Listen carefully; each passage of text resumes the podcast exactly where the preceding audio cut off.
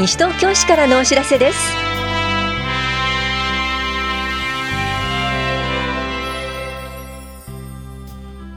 今日は禁煙週間。経済センサス基礎調査などについてお知らせします。インタビュールームお話は西東京市共同コミュニティ課の東さゆりさん。テーマは語り部講演会。多摩全生園人権の森を考えるです。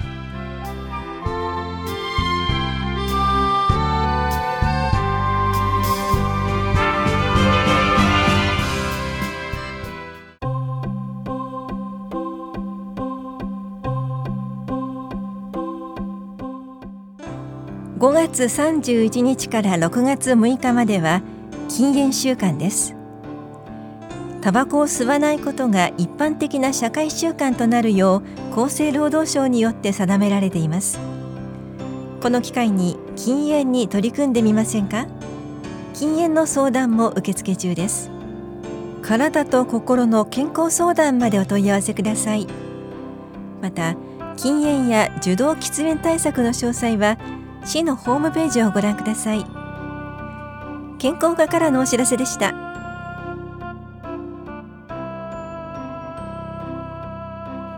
経済センサス基礎調査にご協力ください。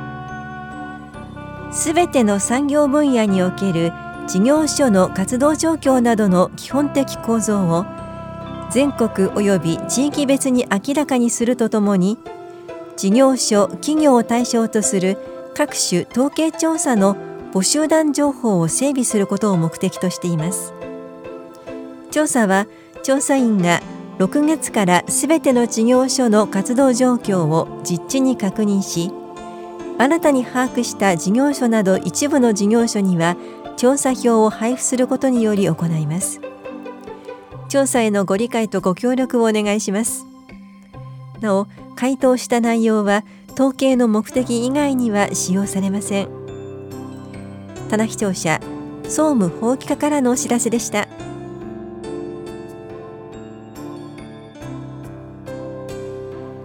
骨力アップ講座のお知らせです。市内在住の18歳から70歳までの女性で歩行に支障がない方を対象にした2日間の講座です。保育もあります。1日目は栄養講座と骨密度測定。2日目は運動講座と実技です。この講座は6月21日と28日の金曜日。いずれも午前10時から正午まで田梨総合福祉センターで行われます。受講ご希望の方は6月14日までに電話でお申し込みください。なお定員は30人で受講が初めての方を優先します。お申し込みお問い合わせは健康課までです。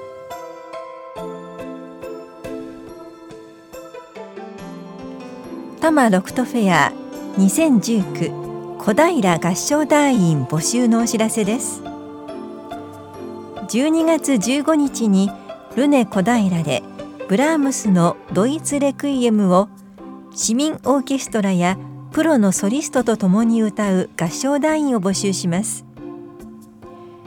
参加できるのは小平東村や牧寄瀬東久留米西東京市に在住在勤在学の方です。定員は女性が150人男性は50人です。費用は1万6千円で学生は1万円です。式は和田和樹さん。共演は西東京フィルハーモニーオーケストラです。練習は7月3日から12月11日までの水曜日午後7時から9時15分まで全部で27回。ルネ小平で行われます。本番直前はこれ以外の日程も予定しています。指導は柳島幸太さんです。参加ご希望の方は5月31日までに往復はがきにパートや楽譜購入希望の有無などを明記の上お申し込みください。楽譜は全音出版社版を使用します。お申し込みは小平市文化振興財団。2019小平合唱団団員募集係へお申し込みください。詳しくは実行委員会までお問い合わせください。棚視聴者企画制作課からのお知らせでした。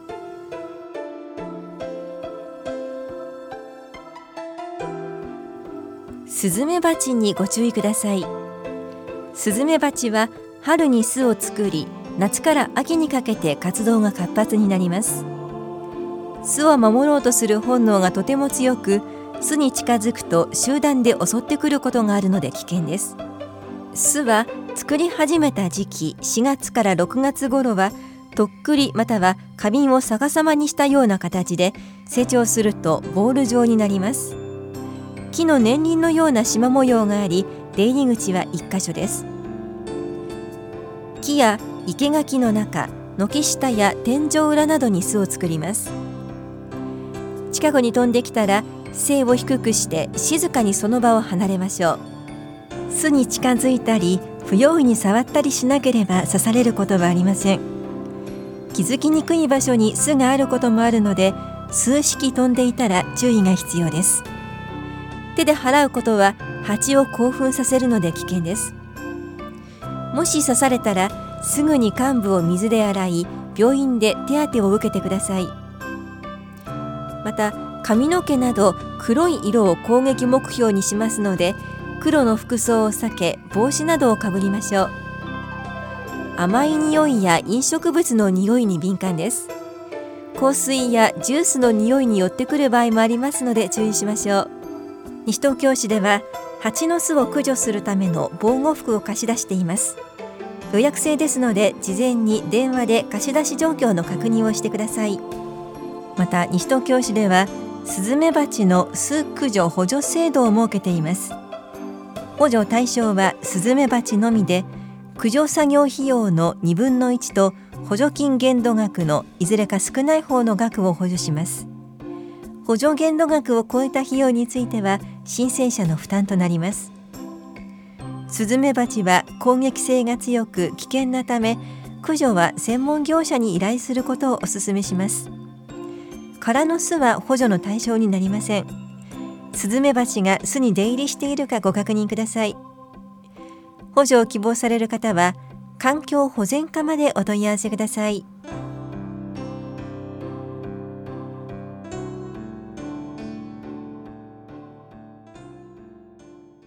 インタビュールーム。お話は西東京市共同コミュニティ課東さゆりさん。テーマは語り部講演会。多摩全荘園人権の森を考える担当は近藤直子です。さて、東さん、6月1日土曜日に開催される語り部講演会、多摩全荘園人権の森を考えるについて伺っていきます。まず、多摩全荘園についてどんな施設か教えてください。はい。多摩全荘園は正式には国立療養所多摩全荘園と言います。東村山市にあるハンセン病患者がかつては隔離され収容された施設でした。今は園内は緑が豊かで四季折々の風景やたくさんの歴史上の貴重な建物などがあります。春にはお花見、夏には農業祭、えー、秋には全荘園祭りが開催されているなど、人々の憩いの場になっています。それでは今回行われます語り部講演会について伺っていきます。詳しく教えてください。はい、えー、今回の語り部講演会では、全荘園入所者自治会の会長である平沢康二さんをお招きし、人権とは何か、人間の尊厳とは何か、また全荘園の緑と歴史と人の命の大切さを後世に伝えていく人権の森構想などについて一緒に考える機会としたいと考えています。当日の詳しい内容についても教えてください。はい。当日はまず最初に DVD ヒイラギとクヌギを上映した後、平沢さんによる講演を行っていきます。DVD のヒイラギとクヌギ、これはどんな内容なんでしょうか？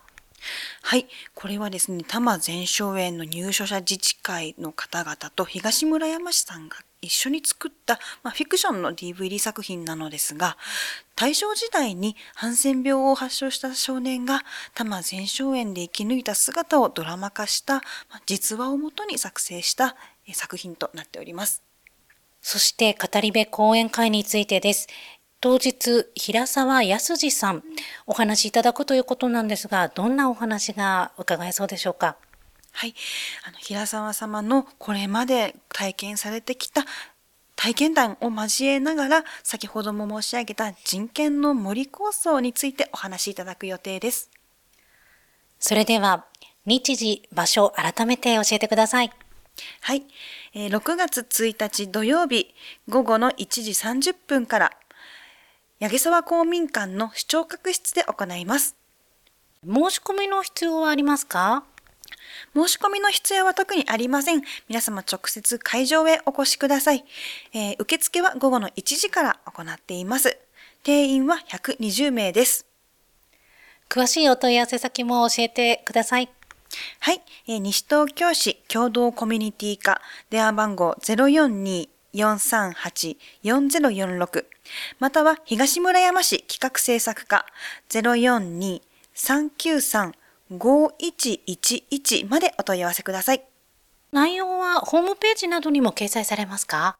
はい、西東京市のホームページでも掲載予定です。それでは東さん、最後にラジオをお聞きの皆さんへ一言お願いいたします。はい、えー、先ほどもお伝えしましたが、多摩全荘園内の豊かな森は、かつては富士の伝染病とされて過酷な差別と偏見にさらされた入所者の方々の思いです。国の強制隔離政策の下で入所者は人間の尊厳、人権の回復を求めて戦い続ける一方で様々な思いを込めて木を植えて育ててこられました。当日は全荘園内の様子を写した写真のパネル展も、えー、闇沢公民館のロビーで同時開催します。ぜひご家族、ご友人をお誘い合わせの上、平沢さんのお話お聞きに来てください。ありがとうございます。インタビュールームテーマは、語り部講演会多摩全荘園人権の森を考える。お話は、西東京市共同コミュニティ課、東さゆりさんでした。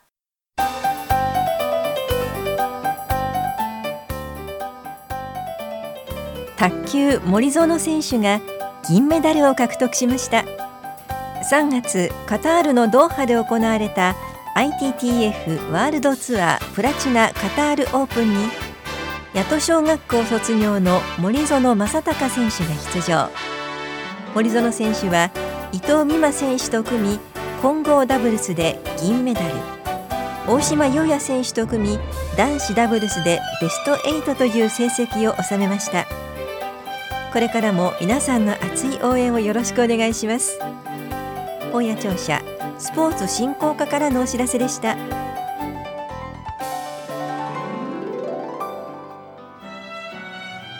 この番組では皆さんからのご意見をお待ちしています。FM 西東京西東京市からのお知らせ係までお寄せください。またお知らせについての詳しい内容は広報西東京や西東京市ウェブをご覧いただくか西東京市役所までお問い合わせください。電話番号は042-464-1311 042 464-1311番です。以上西東京市からのお知らせ亀井さゆりでした。